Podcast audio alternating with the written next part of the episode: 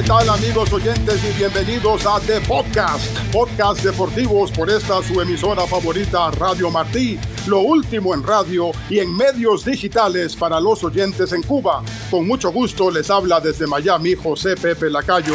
Me acompaña mi colega y gran amigo Edemio Navas González. Muchas gracias, Pepito. Así es, desde Céspedes, Camagüey, Danielito, la enciclopedia cubana del béisbol. Danielito, Muchas gracias. Así es. Muchas gracias. Y también nos acompaña el editor en jefe de radio y televisión Martí, Joe Cardona. gracias. ¿Cómo estamos? Tocayo, gracias por la, la, presentación y gracias por tenerme aquí, que estoy colado aquí con ustedes en este primer de podcast de Radio Martí. No, y señalar de que Cardona eh, ya lleva ligado al deporte unos cuantos años. Es un semi-decano. Edemio, eh, Edemio, tú me estás diciendo viejo.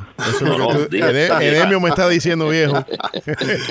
bueno, Joe nos va a explicar más tarde exactamente lo que es un de podcast, pero quiero también presentar al productor y cuarto bate del equipo, Héctor El Cepillo Carrillo. Héctor, Héctor, Héctor. Y detrás de los controles, en la esquina caliente, el pelotari vasco Otón Madariaga. Nos hemos juntado para brindarles de podcast, podcast deportivos para los amantes del deporte. El tema de hoy, el equipo de ensueño de todos los tiempos de la pelota cubana. Como pueden imaginarse, aquí vamos a tener 100 opiniones distintas, todas válidas, y vamos a analizar muchas de ellas, pero antes quiero que nuestro editor en jefe, Joe Cardona, nos explique exactamente lo que es un podcast. Bueno, yo voy a servir aquí como el umpire. A ver, las reglas de juego. Primero hay que divertirse, empezando por ahí. Segundo, nadie se puede poner bravo. Tercero, yo siempre tengo la razón y Pepe no. ¿Ok? Edemio y, Daniel, ¿estamos claros? Yo, Joe, tú siempre tienes la razón, eh, eh, Pepe no. Pepe no. Eh, exactamente, exactamente.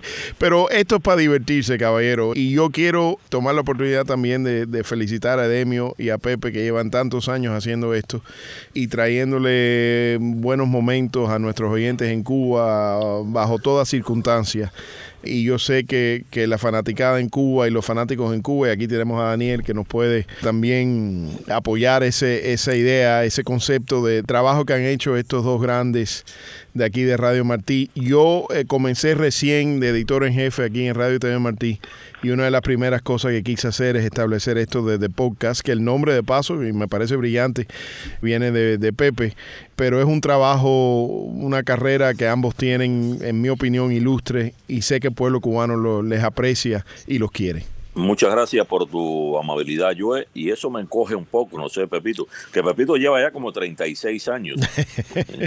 Empezó, Pepe, tú empezaste con 5 años, ¿no? Aquí en Radio TV Martí, con 5 años. Hay fotos por ahí de Pepe, de Pepe de niño. Era un niño.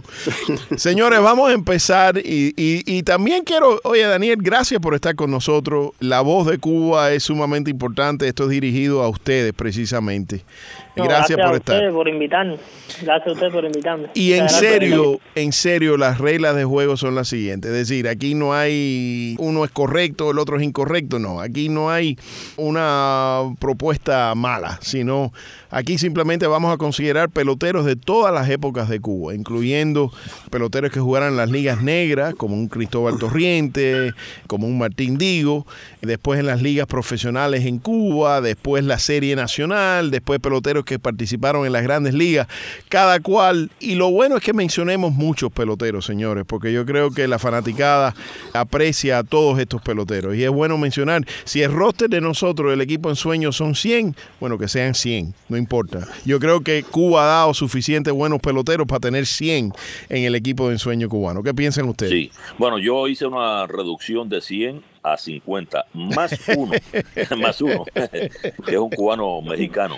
Pero un listado muy grande, Pepito y yo. De verdad que si uno empieza a hacer la lista de cubanos, sobrepasa esa cifra de 100. Pero a veces hay que, que coger un poco más, ¿no? Y buscar datos, buscar cifras, ir años anteriores. Yo diría que estos 50 que voy a mencionar, si hay tiempo, ¿no? Muchos pudieran estar entre los 50, otros no, quizás entre los 60, 70, pero hay épocas buenas, ¿no? En grandes ligas, señores, esa época de eran 16 equipos, era una época increíble. Después ya se amplió a 30 actualmente. Pero también hay cubanos que brillaron en ligas negras. José de la Caridad Méndez, que está en el Hall de la Fama también, Connie Marrero. O sea, vamos a hablar de un grupo grandísimo. De May González, que junto a Yamani Grandal, Paul Casanova, que para descanse, y bueno, también murió Juan Castro. Para mí son los cuatro grandes receptores del béisbol. El único amateur en, esta, en esto que mencioné fue el pinareño Juan Castro y bueno, Grandal, que actualmente están en grandes ligas. grandes ligas. Pepe, ¿quieres comenzar? Empezamos en primera base con los antesalistas.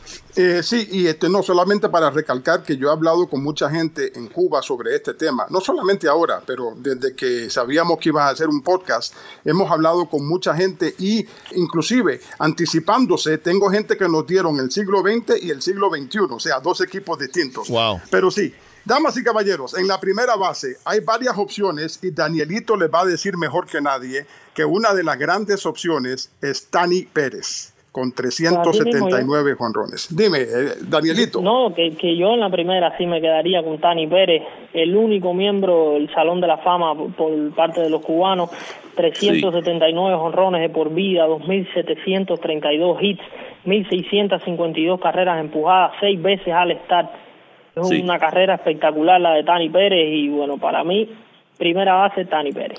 Atanasio Pérez. sí, el poco tiempo que Tani Pérez jugó en tercera base realmente lo hizo muy bien, pero el 80% de su carrera en Grandes Ligas fue más de 20 años, fue primera base. Yo creo que también existe la opción y, y Tani Pérez también es mi selección. También tenemos a Palmeiro, que es difícil discutir contra Palmeiro, aunque Palmeiro puede, puede funcionar también como bateador designado. ¿eh? No, eh, yo lo coloqué en el field porque él jugó cuatro. a los cachorros. yo, igual, yo también lo, puse en los jardines.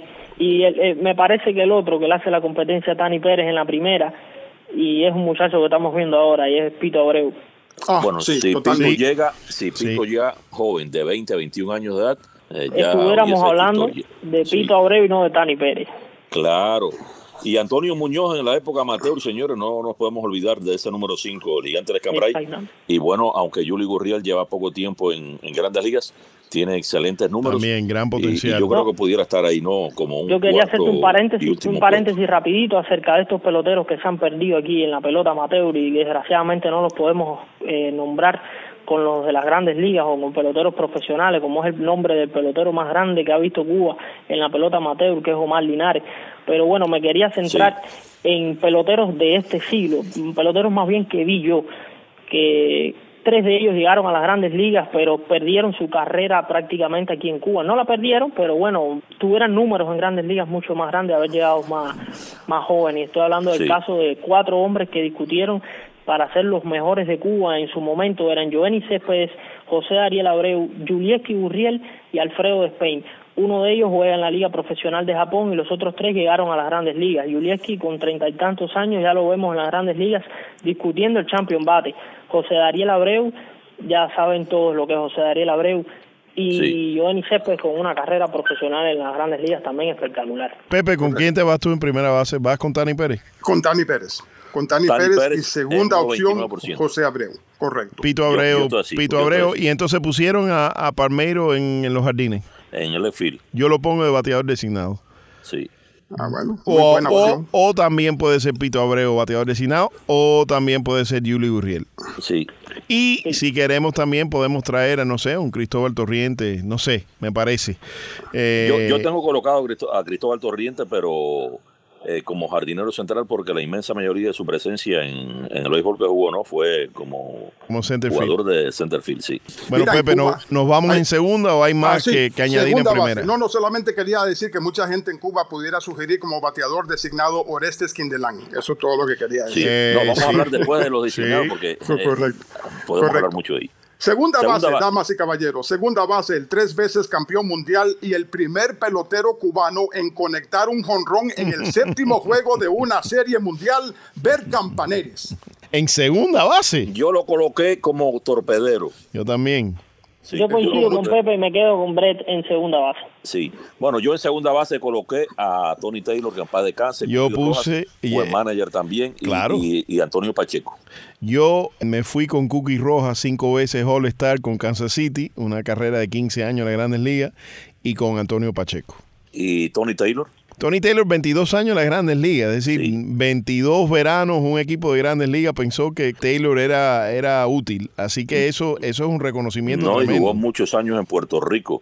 Eh, tercera base. No, no, espérate, espérate, que hay que hablar más en segunda. Sí. La cosa no es... Tú sabes que estoy investigando esto a profunda, pero a Edemio por los pasillos aquí le dicen el sabroso. Fíjate tú, el sabroso. El sabroso. El sabroso. Candela, candela Así que, sabroso, tranquilo, vamos a analizar un poquito esta segunda base. Claro. Me interesa mucho esto. A ver, Daniel y Pepe, ¿por qué ponen a ver Campanelli por encima de Pacheco y de Cookie en segunda? Danielito, Pero mira, sí, yo, yo te iba a decir, me parece que por encima de los dos nombres que pusiste comparando con Brett Campanaris en la segunda está el nombre del que es posiblemente uno de los mejores peloteros profesionales de la historia de la pelota cubana y es Martín Divo. Pero yo escogí a Brett Campaneri por el hecho de que me, me fijé más bien en lo que hicieron en las grandes ligas, las ligas negras no las tomé para, quizás después haría un equipo de peloteros cubanos en las ligas negras, ¿no? Pero me quedé con Brett Campanari por bueno sus espectaculares números, seis veces al estar, seis veces líder en bases robadas, Seis las veces, tres series mundiales consecutivas. Con los. Atléticos. sí, Sí. sí, sí. Lo que Sin embargo, lo- lo, hizo lo- como torpedero, ¿eh? Lo que pasa Sí. es que Ber Campanari jugó 18 años como torpedero, 2097 partidos. Tercera base jugó 76 y bueno, en segunda base solamente 36 juegos. Así que yo no lo coloco jamás como, como camarero. Una curiosidad de Brett Campanari rapidito, cubrió las nueve posiciones en un juego de pelota, Sí. además de A lanzar a, la eso iba. derecha, Sí. En a los A. derechos y a la zurda a los zurdos. Sí, así mismo, en triple ¿Y A. ustedes saben qué posición comenzó Bert Campanelli? ¿Tienen idea? Y llegó a jugar con el equipo Cuba amateur en el año, precisamente en el año 59-60. Él era el catcher del equipo, el segundo catcher del equipo. Que ahí competía con Paul Casanova, que finalmente no pudo debutar en la pelota cubana. Exactamente. Estuvo, Nació bueno, para jugar a la pelota sí. Brett Campanari. Paul Casanova fue al primer turno al bate en, en la desaparecida Liga del Béisbol Cubano y le dijeron, no, no, no baja, regresa, que no, no te toca a ti. No te toca a y, ti. y no pudo debutar en, en Cuba, pero bueno, que paz descanse, tremendo. Y, y yo creo que Cookie, yo, yo seleccioné a Cookie porque cinco veces estrella. Recordemos el equipo de Kansas City con quien jugó Cookie Roja. George Brett era la tercera base, Freddie Patek en shortstop, John Mayberry en primera. Era un equipo que llegó a las finales, a los playoffs casi todos los años en la década de los 70. Y Cookie era, era uno de las figuras principales de ese equipo de Kansas City. Sí, No, y además él te va a decir 100 veces en una conversación como jonronió en el juego de las estrellas para ganar el juego de las estrellas. Él te lo va a recordar, ¿eh? Tani Pérez en 1967 también lo hizo. Sí lo hizo. En extra. Sí lo Para hizo. ganar la Y- Liga y- Nacional, pero, el pero, juego de las estrellas. pero sabes que, y, y tal vez Tani te haya hecho esta anécdota, yo la he oído, me la ha contado y la, la he oído que la ha dicho. En ese año, cuando él batea el jonrón, lo que estábamos hablando de los peloteros de las ligas negras y las Sí. dificultades, después vamos a hablar un poquito de Miñoso. Pero muchas de las cosas, y ustedes pueden abundar sobre esto, las dificultades de los peloteros latinos veniendo a los Estados Unidos, muchos de ellos negros, ¿eh? pero también latinos, es decir, eran negros y no hablaban inglés. Y Tani me contó que después de ese jonrón, él fue para el hotel solo con Pituca, después de ganar el MVP de Juego de Estrella en el año 67, año que yo nací de paso. Se fue para el hotel solo, tranquilo, nadie le interesó. Él y Pituca, su señora. Qué triste, ¿eh? ¿No? Eh, tiempos difíciles. Y ya estamos en los 60, no estamos hablando de los años 40, sino en los 60.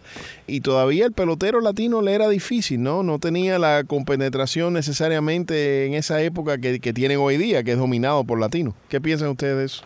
La dificultad de esos peloteros, de además de la raza, sino ser cubanos o puertorriqueños o dominicanos y no entender el idioma. Era muy difícil. No claro, los tiempos, los tiempos han cambiado. Y hay que, aun- aunque hay que reconocer, y lo estuvimos hablando el otro día, señores, que en las últimas dos décadas, digamos a partir del 2005 para acá, la cifra de peloteros Ha explotado. afroamericanos en grandes ligas Ha minu- disminuido, eh. de forma increíble. Pero los latinos han explotado. Sí, los latinos sí. Puertorriqueños, dominicanos, venezolanos, mexicanos, cubanos Eh, han llegado un, un nombre que es muy conocido por los fanáticos de, de los deportes en Radio Martí, eh, Guajiro Peña comió jamón y queso por muchos años, ham and Y- cheese. y tomó con, con, con, con- con Conrado Marrero, eh, tomaron mucha leche vaca. Sí, correcto, correcto. Vámonos para el shortstop, Pepe. Bueno, shortstop tengo dos opciones. Para los primeros siete innings, yo pondría a Leo Cárdenas. Sí, Leo Cárdenas. Tú vas a hacer como un juego de ni, como un juego de muchacho, ¿no? Y, sí, y, luego, por este, para propósitos defensivos, pondría a José La Candelita Iglesias en el octavo y en el noveno inning. Wow. Sí, sí. Bueno, yo me voy por, yo me voy por ver Campanari. El 95% de su juego en Grande Liga fue como torpero. Silvio García, señores, ¿qué decir? Wow. Leo Cárdenas. Rey Ordóñez y Germán Mesa. Ahí yo no puse a Candelita. No está mi Pues yo en el campo corto pondría a Leo Cárdenas en los primeros siete innings, como dice eh, Pepe, y después que me sacara una ventaja con el Madero, porque era buen bateador, te pondría en los últimos innings para defender bien y que no se le fuera una pelota y se fuera el juego por otro lado. Pondría a Rey Ordóñez a cuidar. Tres veces guante de oro los Mets. así es. Y, para ponerte a un amateur, yo me quedo con Eduardo Pared. Eduardo eh, Pared. Ah, Eduardo Pared, sí. Gran y bueno, Ver Campanari, que fue torpedero y ganó tres series mundiales con, ah, con aquel equipo, con la dinastía de Oakland en los 70. Yo me voy con Campaneri igual que Demio y Ordóñez es mi segundo shortstop, aunque, aunque los peloteros de, de, las ligas de las series nacionales amateur cubana también, los dos mencionados mm, merecen Mesa, y Pared fueron Grandes shortstop. Son los dos nombres que más resaltan acá en Cuba. Bueno, yo, y esto se lo pregunto a ustedes, que tal vez ciertamente vieron a los cubanos en Cuba jugar más que yo, pero ambos de ellos me dicen que eran, Rey Ordóñez no era, no llegó a ser abridor del equipo Cuba, ¿no? Bueno, fue, jugó para Metropolitano, que en esa época era el segundo equipo de la capital cubana. Llegó brevemente a Industriales, pero prácticamente no jugó, porque él se quedó en 93 en la Universidad Mundial con Eddie Oropesa en, en Búfalo, acá en Nueva York. Ajá, ajá. Así que en realidad no tuvo tiempo de desarrollarse como, como el shortstop principal, el torpedero principal del equipo Cuba, pero con los otros dos era muy difícil también. Creo que fueron dos grandes shortstop en Cuba. Pero me voy con Campaneri y Ordóñez. Ahora llegamos a una posición, Pepe, donde sé que va a haber un surtido de nombres. Tercera base. Bueno, mira, yo pondría a Orestes Miñoso en mi primer equipo. ¿Qué? ¿En tercera? Ah, sí, él jugó tercera yo lo tengo Como left Yo lo tengo como Yo lo tengo en left también, pero ¿cuántos juegos jugó en tercera Mini Miñoso en la Grande Liga? Uy, estoy viendo aquí eh, bastantes, bastantes. vamos al hombre, vamos al hombre de los números, Pepe. Ah, eh, aquí, aquí estoy Edemio, viendo... Por ejemplo, mira, en el 51 jugó 68 juegos en, este, en la tercera base y jugó solo 43 en el right field, para que tú veas. Hay otros años que sí jugó más este, outfielder que tercera base. Y también tengo, yo no sé si están de acuerdo conmigo, pero Omar Linares en la tercera base también es una buena opción como amateur. Bueno, bueno, bueno, bueno. Incluso, bueno, incluso yo coloco en tercera base porque llegar a, conectar más de 300 honrones en series nacionales es un poco difícil. Era un pelotero que no caía bien a la mayoría del público, pero señores, qué tronco de pelotero defensiva y ofensivamente Gabriel Pierre, no sé si nuestro gran amigo allá en Cuba está de acuerdo. Y en el caso de Mini Miñoso, bueno, todo el mundo sabe la cantidad de años que jugó, pero como Legfield jugó 1509 partidos, por eso yo lo coloqué como jardinero izquierdo. Y después le siguió en tercera base 221, Rayfield 110 y Centerfield 88. Jugó en primera base ocho partidos, torpedero 6 y designado 3. Lo que se aprende nunca se olvida. Y si jugó la tercera base y en, el más alto nivel, lo puede hacer en nuestro Lo puede hacer. Pero Danielito, te voy a decir algo. Yo creo que aquí, lo que ustedes no están necesariamente en el estudio aquí conmigo, pero les digo que aquí estoy detectando un forro porque Héctor Carrillo, que supuestamente no sabe nada de nada de nada de deporte, dice él, de pronto me empieza a dar pie a algunas cosas y yo digo, pero ven acá, primero me dice que Miñoso jugó y correctamente con los New York Cubans, empezó en las ligas afro, en las ligas negras en los Estados Unidos.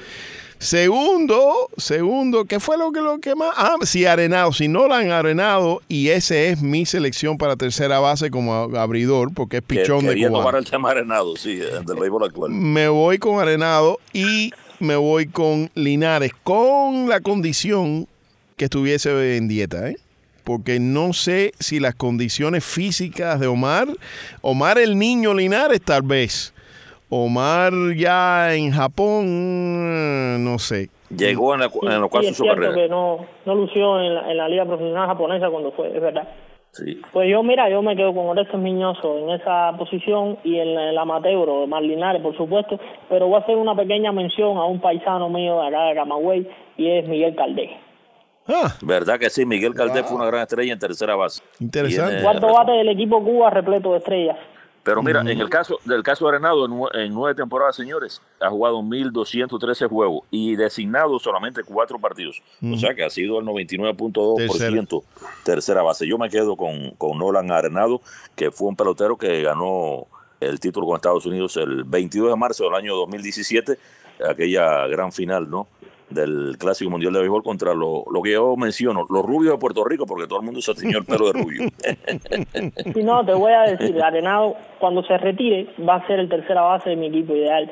Pero hoy, hoy en día lo voy a dejar que siga, porque no me gusta hablar de, peloteros que están en su pleno apogeo, como ya histórico, porque después pasa algo, no sé, y no sé, me, gustaría esperar que eh, termine. Danielito, ya la carrera de Arenado, ya, ya los eh, números. por supuesto, no, se retira hoy y es el mejor tercera base. Yo me voy con él y con, obviamente, el niño Linares, pero creo que nos hemos divertido en lo que es seleccionando este equipo en sueño. ¿Qué les parece? Porque ya estamos por veintipico minutos. ¿Qué les parece si hacemos un segundo programa para hablar de los files y de los pitchers y del manager? Y de los cerradores. y de los cerradores. Hay, buen grupo grandísimo de, de manager, empezando por Mike González y terminando por, bueno, Carneado y. ¿Qué dice el director de orquesta? ¿Qué dice Pepe? Pepe, ¿te parece un segundo programa? No, solamente eso, también tengo un narrador que quiero incluir en ese equipo. Me parece que, que sé, sospecho quién va a ser el narrador ese. Damas y caballeros, me está diciendo Héctor El Cepillo Carrillo que hasta aquí nuestro primer de podcast. Hemos tenido el gusto de hablar para ustedes uno por uno. Edemio Navas. Joe Cardona. Daniel. Y José Pepe Lacayo se despide hasta la próxima y recuerden que el deporte rompe todas las barreras.